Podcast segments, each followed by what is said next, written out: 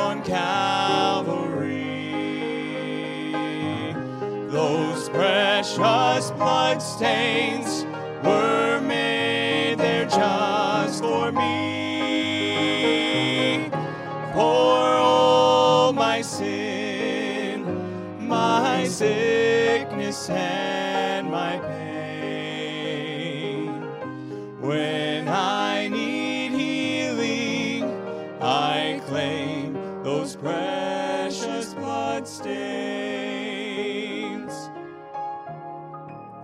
I do not know how others make it through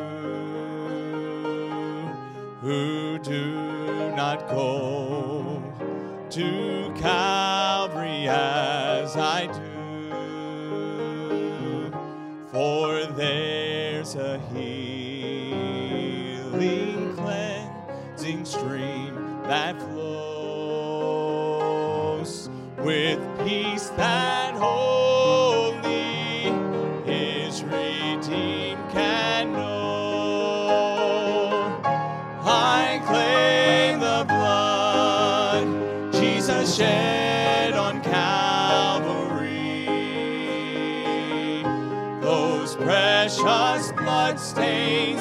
were made there just for me. For all my sin, my sickness and my pain. When I need healing, I claim those precious blood stains. I claim shed on Calvary. Those precious blood stains were made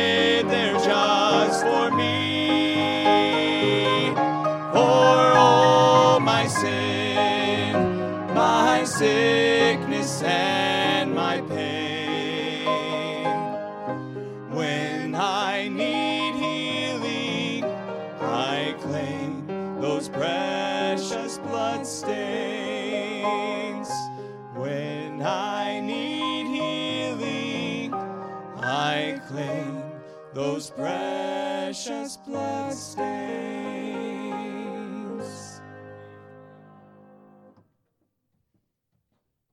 Well, let's take our Bibles. Turn over to the book of 1 Thessalonians, chapter 4. That's kind of where we're going to kick off this portion of this uh, series. We've actually we've had a series going here. It's just uh, Bible truths, and we've been addressing some issues.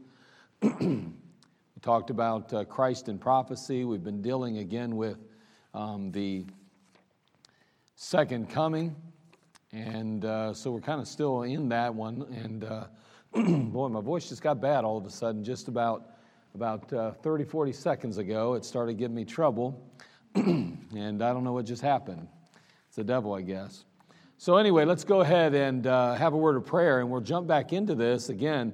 We've been dealing with a number of things. We've been talking a lot about what the prophets saw versus what they didn't see. We talk about the fact that uh, the religious leaders of that day they rejected the Lord Jesus Christ because they did not realize there would be a second coming. All they could tell is there'd be a first coming. And so when Christ came, they anticipated and expected him to establish his kingdom, to ultimately elevate Israel to its height and to take his place on the throne of David and to rule and reign. Well, obviously, they missed uh, something along the way. They missed the fact that the prophecies pointed to a second coming. Now, we're an advantage versus them in that we can look at those prophecies that applied to the first coming and realize that the rest apply to a second coming. Again, we have hindsight, and hindsight is always 2020, they say. And so, as a result of that, it's uh, easier for us to note that. Now, again, we talked very briefly about the fact and made the point that, uh, you know, the first coming of Christ uh, brought redemption to us. And of course, that's a very important truth, and it's absolutely essential in our lives. And it brings us great joy to know that our souls have been saved, that Christ took our place and paid in our stead the price of sin. But there's even a bigger day on God's calendar. And that bigger day is the second coming. Why? Because again, that's the time when Christ will be placed on the throne of David to rule and to reign where he rightly deserves. And so we see that there's something a little bit bigger even ahead as much as as important as you and I are and as necessary and needful as the blood of Jesus Christ was, the fact is is that that wasn't the best day on God's calendar to watch his son be crucified, die and be broken. He looks much forward to the day when he can see his son ruling and reigning on the throne of David and being bowed to and rightly uh, rightly adored and uh, worshiped as he deserves. And so nonetheless, we recognize that. We've talked about those things. So we're talking about the second coming now. And so we've talked about the fact of his coming already. We've seen the testimony of Christ and the apostles. We spoke about the time of his coming. We said that it's premillennial. That means that it's before the millennium. And we talked about why it is before the millennium. Now, tonight, I want to touch on this issue the manner of his coming. And so we're going to look a little bit at that as we move along. So let's go ahead and have a word of prayer. Father, thank you for this time together. We're asking you to speak to us as we consider this topic of the second coming. And Lord, we pray that you would just give us insight into your word that we might be inspired and ultimately encouraged to live more Christ like in the days ahead. Again, we thank you for all that you've done for us, and we give to you the glory and the honor. You're so worthy of it. And so, Lord, we ask for your leadership. We pray for your filling. And we ask, Lord, that you would just anoint our ears and, in my case, my lips, and help me, Father, to be a blessing to your people tonight. In Christ's name we pray. Amen. Well, I told you to go to 1 Thessalonians chapter 4. I think I'm going to change that, go to Acts chapter 1. Just seeing if you knew where it was. We'll get there in just a few moments, but I was just the trial error there. Acts chapter 1, verse 11. If you're still looking for 1 Thessalonians 4, then you probably need to read your Bible a little more. But if you found it in the time that we spent reviewing, then you probably are okay. Acts chapter 1, verse 11. Acts chapter 1, verse 11. Of course, we know that Jesus Christ is going to ascend. And he does. He ascends, and those angelic beings, or those men, as the Bible calls them, are standing there. Now, we talked about who those men might be.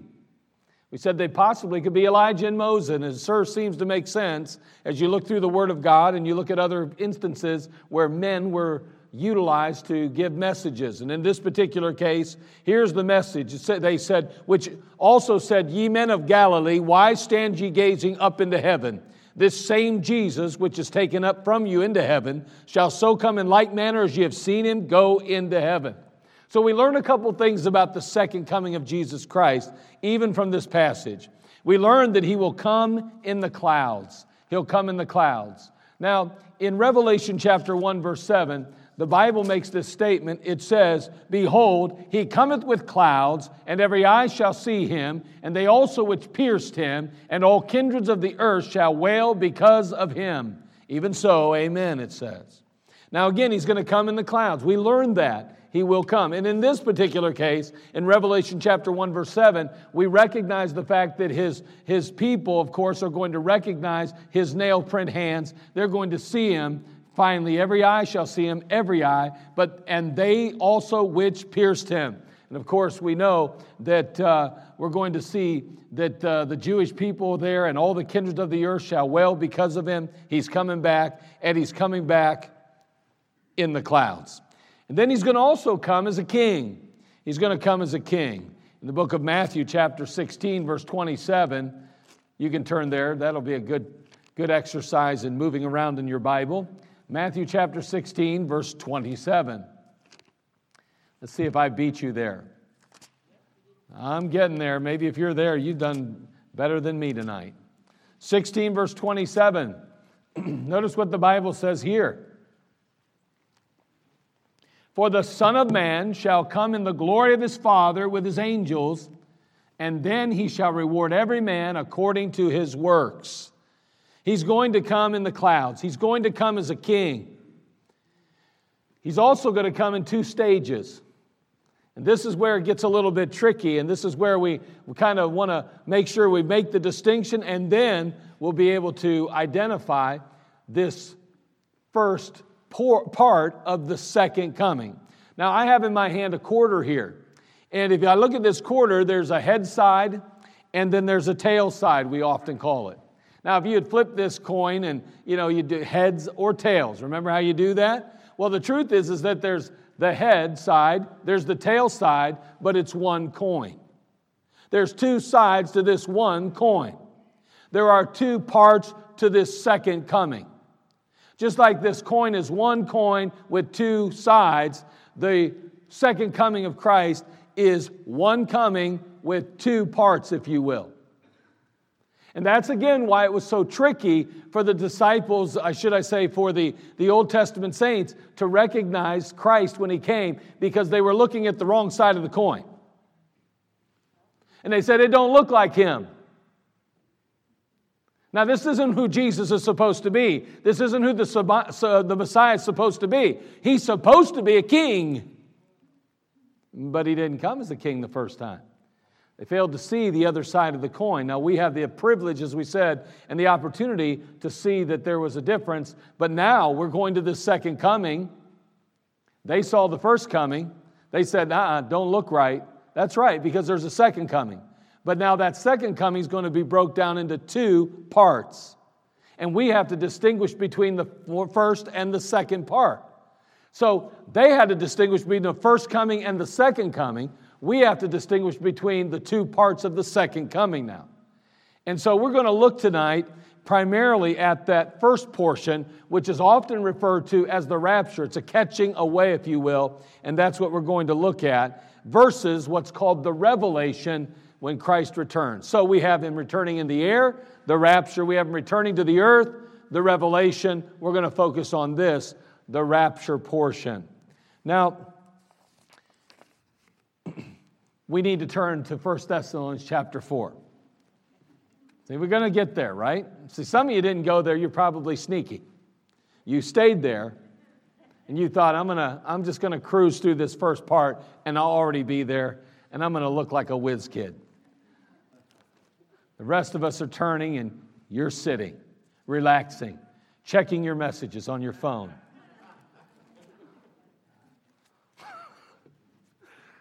First, First Thessalonians chapter 4, verse 15. For this we say unto you by the word of the Lord. And that's always a good thing. Speak according to the word of the Lord. That's good. So this we say unto you by the word of the Lord. What he's saying basically is we're talking to you with authority now because it's not in our own word or our own thoughts or our own ideas, it's the word of the Lord. That we which are alive and remain unto the coming of the Lord shall not prevent them which are asleep. For the Lord himself shall descend from heaven with a shout, with the voice of the archangel, with the trump of God, and the dead in Christ shall rise first. Then we, which are alive and remain, shall be caught up together with them in the clouds to meet the Lord in the air and so shall we ever be with the Lord. Now, we see two aspects of this stage of the second coming here. And we see it referred to in this passage. First, the resurrection of the dead in Christ. Those that are dead in Christ are resurrected. We see that here in, in the particular passage, and he says, And the dead in Christ shall rise first. Remember, we don't prevent them, we don't give before them, they go before us. But it happens so awfully fast that you're not going to be able to make that distinction except for the fact that he tells us the distinction is the dead rise, then we are caught up. Because that's the second part of the passage. Then we, which are alive and remain, shall be caught up together with them in the clouds. So we have these that are resurrected from the dead. And then there's those that are translated. The, the, the translation of the living saints You and I will be translated, and we're going to note that. Now, Jesus, he hinted at this translation. He talked about this twofold character of the rapture while he was speaking to a particular lady by the name of Martha. Remember who Martha was, what her, who her brother was? Her brother again was Lazarus. We remember Lazarus. He's the one ultimately that is going to be brought back to life by Jesus Christ. He says, he says to her, Look, if you would, in John chapter 11 this is really good. And again, we're talking about these, these two aspects of this rapture, this catching out. We're going to see, of course, the resurrection of the dead in Christ. We're going to see the translation of the living saints. And Jesus here points to this twofold character of the rapture when he speaks to Martha about raising her brother Lazarus. In chapter 11, verse 25 and 26, he says to her, I am, that's interesting right there, isn't it? I am. That, that's good right there. If you go back to the Old Testament, you run on back there where he's dealing with Israel in, in the land of Egypt. He says, Tell them, I am sent you. Isn't that good? And so here he is. He says, I am the resurrection and the life. I like that. I am. That's really good, Jesus. Thank you for clarifying that you are God indeed. I am the resurrection and the life. He that believeth in me, though he were dead, yet shall he live. And whosoever liveth and believeth in me shall never die. Now I want you to notice, he says, I am the resurrection and the life. He that believeth in me, though he were dead, yet shall he live. Guess what? Dead and yet shall he live. That's the first resurrection saint. You see that? Those are those that are dead and are going to live there. Notice he now hints to the next group, and whosoever liveth and believeth in me shall never die. Those people, they're alive when he comes back. We see it noted here in Jesus' uh, words to Martha as he speaks about Lazarus. So we note these two groups in this, this stage of the second coming, this rapture stage, if you will, the resurrection of the dead in Christ, the translation of the living saints, and we see Jesus alluding to it here in John chapter 11, verses 25 and 26. Also, we note Paul he addresses this twofold character of the rapture as well. Look in 1 Corinthians chapter 15 verse 51. We're going to read through verse 57. 1 Corinthians chapter 15 verse 51.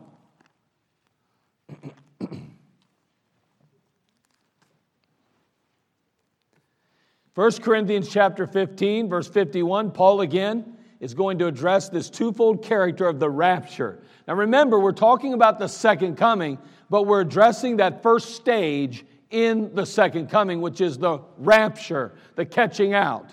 Okay, now watch what happens. There's two groups that are going to go up. There's going to be those that are dead in Christ, and then there's those that are alive and remain. And notice what he says here in 1 Corinthians 15 51 Behold, I shew you a mystery. We shall not all sleep now remember, if you would correctly, in 1 Thessalonians chapter 4, he uses the term sleep often. Remember that? He talks about sleep. And, and, and, and so now he utilizes the ver- word again. In this particular case, he just, right off the bat, we shall not all sleep. He's not talking about tonight when you go home, you're not sleeping.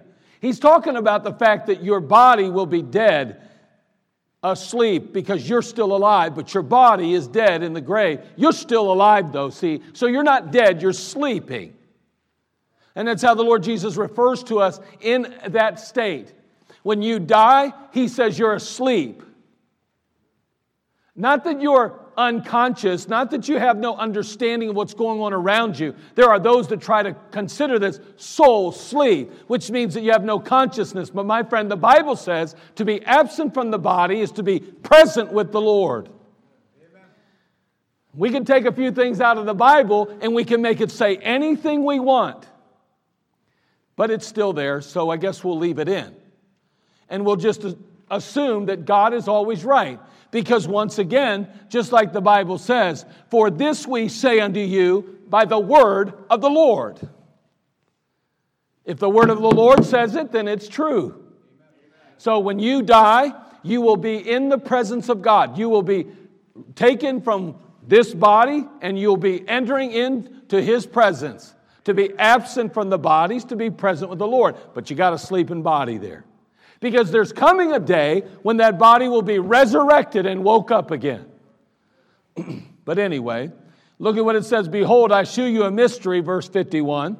We shall not all sleep, but we shall all be changed. Now, you could be sleeping, maybe, you're dead, or you're not dead, but either way, we're all going to be changed. Everybody's going to be changed in a moment in the twinkling of an eye at the last trump. For the trumpet shall sound, and the dead shall be raised, and we shall be changed. For this corruptible must put on incorruption, and this mortal must put on immortality. Now, again, I want you to note for this corruptible, that refers to the dead in Christ. That body is corrupted. It goes into a grave and it is corrupted.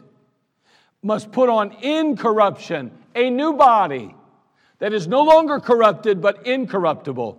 Now we have this mortal. That's who you and I are now. We are mortals. We are alive. Our body's alive, even. We are mortals. We are the living saints. We have to put on immortality.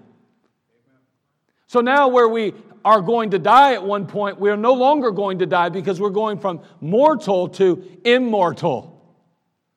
See, everybody's being changed. So when this corruptible shall have put on incorruption, and this mortal shall put, have put on immortality, then shall be brought to pass the saying that is written Death is swallowed up in victory. O death, where is thy sting? O grave, where is thy victory. I want you to understand something. When I die, though, I'm going to experience the sting of death. But if I don't die, I won't have to deal with that.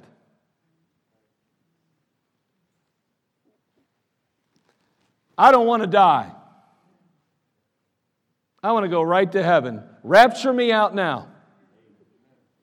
That sounds good to me. Now, some of you young people don't want raptured out. You want to actually live life. I don't blame you, really. But you're being very selfish and self centered. It's all about you. Get to praying and get right with God. no, you know, it is a rough one. Isn't it tough when you're young? Man, your preachers are up there telling you you ought to be praying for the return of Christ. And you're thinking, what do you mean, man? I want to get married. I want to have kids. I want to do all this stuff. I don't blame you. I thought the same way.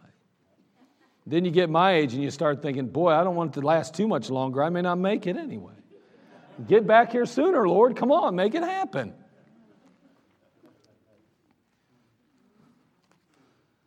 So we learn a few things about this rapture. Then let me just go on to say the rapture will be a surprise. It's going to be a surprise. We talked a little bit about this in our services and so forth here recently, but let's look at a few passages. Let's look at Matthew chapter 24. Matthew chapter 24. Now, again, I'm, i understand, and I'm sure that many of you do too, that Matthew 24 puts us right in the midst of the tribulation. We understand that. Now, again, remember I told you that the, the second coming, and the Bible teaches us that it comes in two stages. So, we're going to see that sometimes when we read passages doctrinally, they put us at the second part okay, the, the second stage doctrinally. But, but understand too that there's so many similarities. That's why it's so confusing sometimes as to whether it's referring to the rapture or it's returning, or uh, referring to the revelation. Now, in this case, doctrinally, chapter 24 drops right in the tribulation. You say, How do you know that? Well, first of all, in the passage, chapter 24, it says, Except ye endure to the end, ye shall not be saved. I don't know about you, but I'm saved as saved can be. I don't have to worry about enduring to the end because Jesus endured the cross. So I'm saved. Chapter 24, doctrinally, rightly divide the word of truth, the Bible says, by the way. You divide it properly, it places it in the tribulation, it makes perfect sense. It's perfect. But it's not if you're living in the church age where grace through faith is the key, and we are already in the body of Christ, part of the bride of Christ, and we're going to be with Christ at the rapture. You may want to be here during that time. I pass. I'll go with God and the Holy Spirit out of here, and I'll just be with Him while all this mess is taking place in chapter 24. But nonetheless, notice what happens because again, we're going to see that this is going to put us right at the end of the tribulation period. However, the passage is referring to the second coming, and there's so many characteristics and qualities that apply to the first part as well, or that first stage of the second coming. Notice what he says here in Matthew 24 42. Watch therefore, chapter 24, verse 42. Now, again, remember, he says, Watch therefore. If my mind serves me right, I believe that at some point in the New Testament, we are admonished to be watching. So, again, there's similarities between this rapture stage and the revelation stage. And notice he says, Watch therefore, for ye know not what hour your Lord doth come. But know this that if the good man of the house had known in what watch the thief would come, he would have watched and would not have suffered his house to be broken up. Therefore, be also ready, for in such an hour as ye think not, the Son of Man cometh. Now, I don't know about you, but although doctrinally that applies directly and doctrinally to the second stage of the second coming, there's no doubt that there's a lot of truth wrapped up there because we've been taught that already in the New Testament, and this verse just brings it together very well. Therefore, be ye also ready in such an hour as you think not, the Son of Man cometh. You better be ready. You better be watching, right? That's a principle that the Apostle Paul, Peter, and others have taught us, even in the New Testament, directly. Now, 1 Thessalonians chapter 5. Here's where it gets a little bit more specific now. We understand that we cannot possibly know the time. We know we ought to be watching and waiting and looking for the return of Christ. We need to be prepared and ready at all uh, under all circumstances. 1 Thessalonians chapter 5 verse 1. But thankfully notice what it says. But of the times and the seasons, brethren, ye have no need that I write unto you, for yourselves know perfectly that the day of the Lord so cometh as a thief in the night. He comes as a thief in the night. For when they shall say peace and safety, then sudden destruction cometh upon them as travail upon a woman with child, and they shall not escape. Now, again, he's talking to the brethren in the church at Thessalonica. And we're going to find in Second Thessalonians that he's got to clarify a few things he said here. Because, see, the apostle's talking about the second coming. But what happens is, is that these New Testament saints, they get a little mixed up. And they start to think they had already missed it. And so he's going to come back in Second Thessalonians and he's going to remind them then that there's a couple things that have to happen before you are in uh, that you've missed the, the, the, the rapture of the church. First of all, he's going to let them know real quick that if you're still here, then the Holy Spirit's still here. And if the Holy Spirit's still here, then evil's being withheld. And if evil's being withheld, the Antichrist is not being revealed. So therefore, guys, don't worry. Gals, don't worry. You haven't missed it. That's what he tells them in Second Thessalonians. First Thessalonians, however, he makes this point he says, But of the times and of the, se- and the seasons, brethren, ye have no need that I write unto you, for yourselves know perfectly that the day of the Lord so cometh as a thief in the night. For when they shall say peace and safety, then sudden destruction cometh upon them, as travail upon a woman with child, and they shall not escape. Listen, I'm telling you, if you don't get taken out when he comes back, my friend, it ain't going to be peace and safety. Now, the first three and a half years, you may think that the Antichrist is doing a pretty bang up job. But I'm telling you, by that second half, you're going to wish you never stuck around. It's going to get uglier than ever. It's going to be bad, real bad. So bad that he goes calling it from tribulation, that don't sound good already, to great tribulation. Turn, if you would, to Second Thessalonians chapter 2 now, verse 7.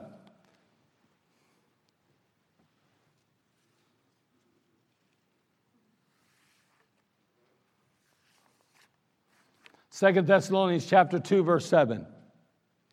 And to you who are troubled rest with us. Here we go now. We're in Second Thessalonians. Remember what I told you about the conflict. These folks were confused.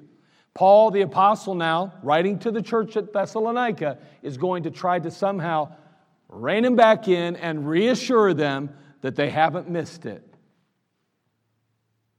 And to you who are troubled, rest with us when the Lord Jesus shall be revealed from heaven with his mighty angels in flaming fire, taking vengeance on them that know not God and that obey not the gospel of our Lord Jesus Christ, who shall be punished with everlasting destruction from the presence of the Lord and from the glory of his power, when he shall come to be glorified in his saints and to be admired in all them that believe, because our testimony among you was believed in that day. Now, he's letting them know listen, I'm telling you, it's not going to be a good day for them. But you guys don't have to worry in that regard. You're good to go. It's going to be ugly. Was I in the wrong spot? First Thessalonians. Oh, I'm in chapter one. That's beautiful. That was a good passage. Now, notice as I said,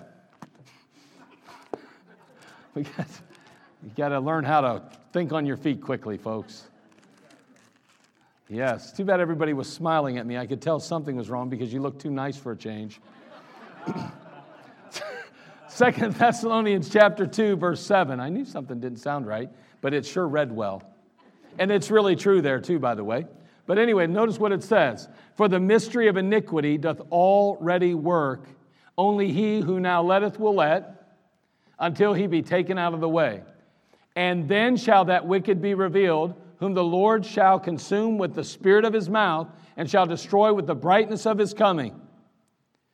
Even him whose coming is after the working of Satan with all power and signs and lying wonders, and with all deceivableness of unrighteousness in them that perish, because they received not the love of the truth that they might be saved.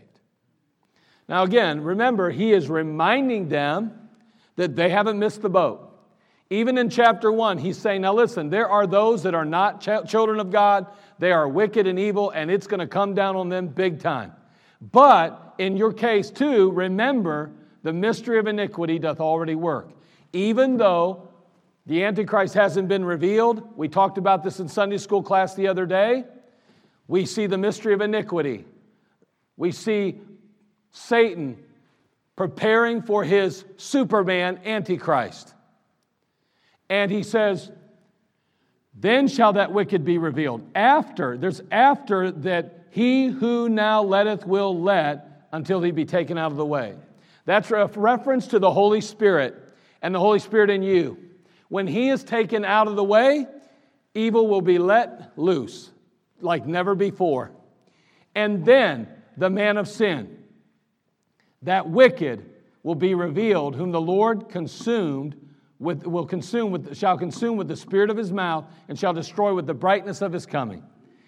Now, even him whose coming is after the working of Satan with all powers and signs and lying wonders, with all deceivableness and righteousness in them that perish. Why do they perish? Because they receive not the love of the truth, that they might be saved. Now, there's a, there was a huge series out where everybody gets a second chance. If you know, if you don't trust Christ now, just remember what I'm telling you. I'm taken out. You better not take the mark or you're done. You got a second chance though. Well, I'm telling you right now, you better be real careful with that one. You better be careful.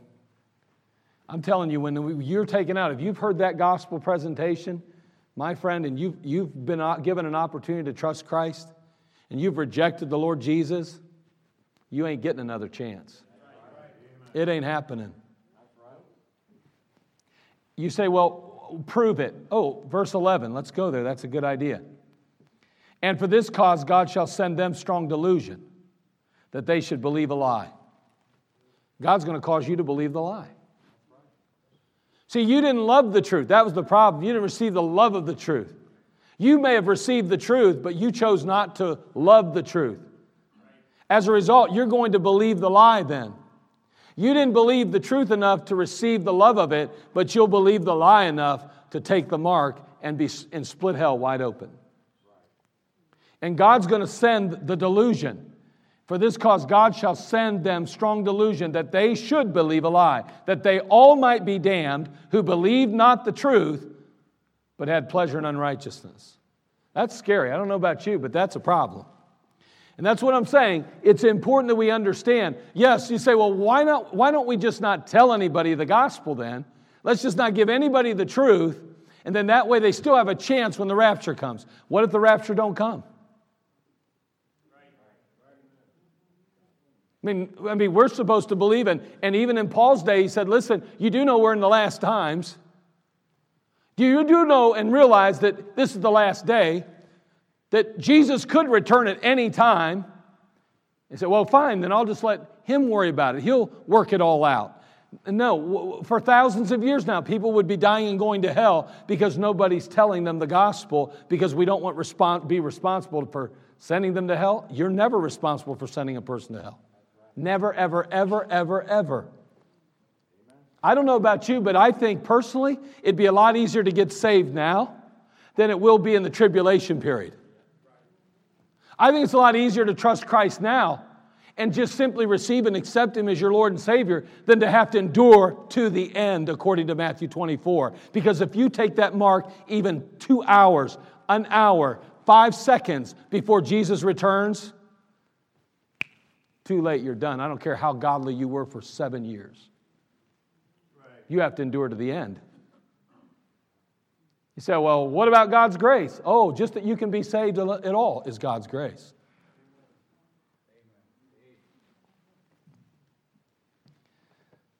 Paul adds an important truth to the equation in 1 Thessalonians chapter 5 verse 4 and I hope this isn't supposed to be 2 Corinthians. I mean 1 Thessalonians. I hope it's not supposed to be uh, 2 Thessalonians, but chapter 5 verse 4 he says, "But ye brethren are not in darkness that that day should overtake you as a thief." Now, again, remember, it's not that Jesus Christ isn't, is going to reveal the day, the time, the hour. That's not what he's getting at. He's not, in, he's not implying that you and I will know when he's coming back. The point is, you know he's coming back. Therefore, you're watching and you're waiting, and he will not take you like a thief. He'll not come without you knowing. You'll be expecting him. That's the point of the passage. And that's so true for us. See, the Lord's going to come as a thief. Interestingly enough, he's going to come as a thief comes then. He does not announce his coming. I don't know about you, but I don't know any thief that knocks on the door and says, Do you mind if I steal something? That's not how it works, right?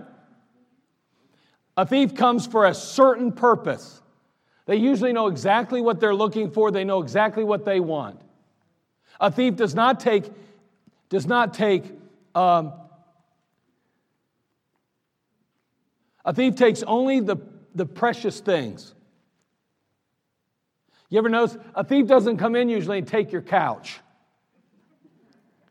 You know, that's, that's not how it works usually. He doesn't take everything in the house, he takes the precious things. If you've got 10 pictures on your wall, he's only going to take the one of the pastor. right? Okay. If you're not smiling, I know you hate my guts.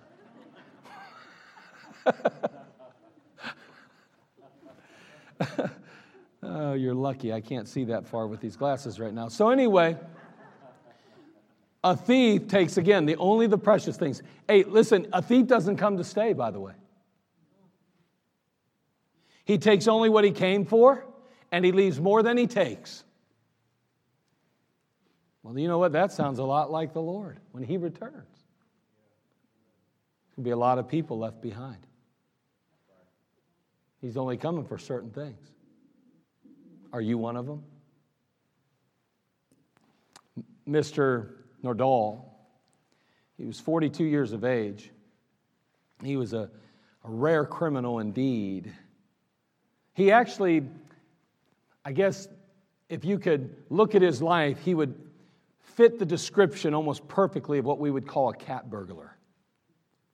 I mean, he was cagey, he was nimble, he was elusive. He was really picky, too.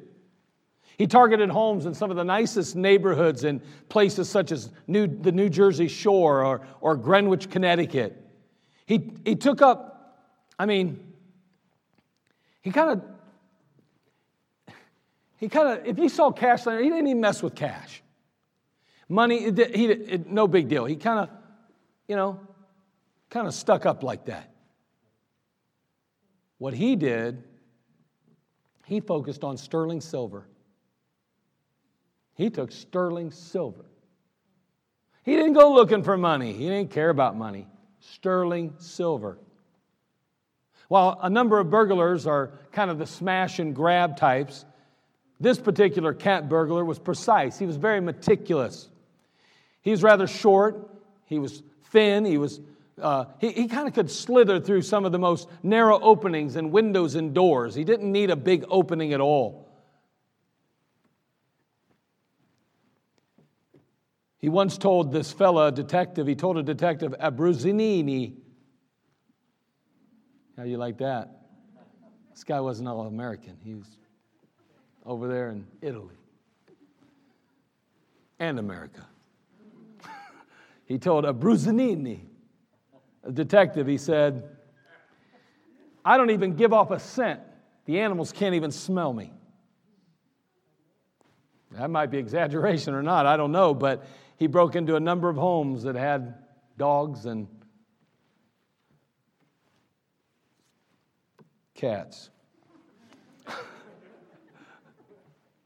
His latest prison term stems from a particular night in January the 29th. It was all the way back in 2002, but he went and he stole from two grand estates. They were just miles apart, they were on the Hudson River. Uh, the Wilderstein estate, the former house of a relative of Franklin D. Roosevelt, it's now open to the public, but and also the Edgewater estate owned by a retired Wall Street baron. In each case, in every case, he patiently chiseled off the back door panel moldings and he slipped through the little holes, bypassing other valuables to focus on the fine silverware. He grew up in the Midwest. He joined the Navy, but he'd done most of his work on the East Coast. He started out in the 1980s and he just stole things like TVs and VCRs, but soon he discovered there was big money in sterling silver. He researched and he learned what separates eh, so so silver from $50,000 tea sets. He stole a lot of them.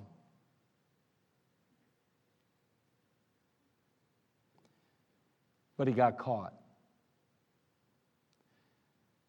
We know that crime doesn't pay. We understand that. But I want you to think for a moment about the Lord Jesus Christ. Nordahl, this guy, he was able to go into home after home after home and take exactly what he wanted. I'm telling you that the Lord Jesus Christ is going to return, and when he comes back, he's after only one thing his bride. And he's not going to get caught by anybody, he's not going to get thrown in prison. No, he's going to go back with his bride. There's going to be a marriage feast. He's going to consummate that marriage. He's going to return to earth. And he and us are going to spend a 1,000 year honeymoon together.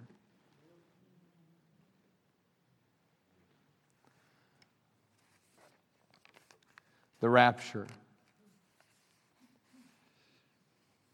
It's going to be a surprise. And it's a number of other things that we don't have time for tonight. So, same bat channel. Remember that when you used to watch that stuff? Same bat. Remember that? I can't remember how that all goes. Or we could talk, no, I was going to say the Beverly Hillbillies. Y'all come back now, you hear? But uh, either way. But isn't it amazing to think about the Lord coming back? You know, we live in a day when people think, well, he has to come back, man. Look what's going on. I, I don't know that he has to do anything, but what I do know is this we are closer to his return today than we were yesterday. I wonder, when he comes back, will you be that sterling silver or gold that he's looking for? Will he snatch you up when he comes as a thief?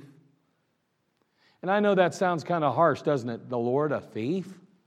Again, the analogy is what we're trying to focus on and that the Lord's trying to get us to understand. We break it down and we understand. So we look at these thieves and what they, how they function, how they operate. Well, when he comes back, he's looking for nothing but what's most precious, and that's his bride. And that's you if you know the Lord Jesus Christ. But if you don't, he's going to leave you behind. And I think we read enough in the book of 1st, Thess- 1st uh, and 2nd Thessalonian to realize that's not a place we want to be left behind with. God help us to live our Christian lives in a way when He comes, we'll not be ashamed either. We're going to talk about that in class this week. Father, we come to you. We thank you again for this time we have together. We just ask, Lord, that you would just work in our lives, that you would encourage us along the way. Thank you, Father, for the privilege and the, just the opportunity we have to be, well, to be saved and then to be raptured out as your bride. To ever be with you, to receive that new body, to have an eternal existence in your presence. Thank you for what you do for us. May we never discount your word, but instead, Lord, truly give it its due. Lord, may we live our lives based on the authority of the Word of God. And that word tells us you're coming back.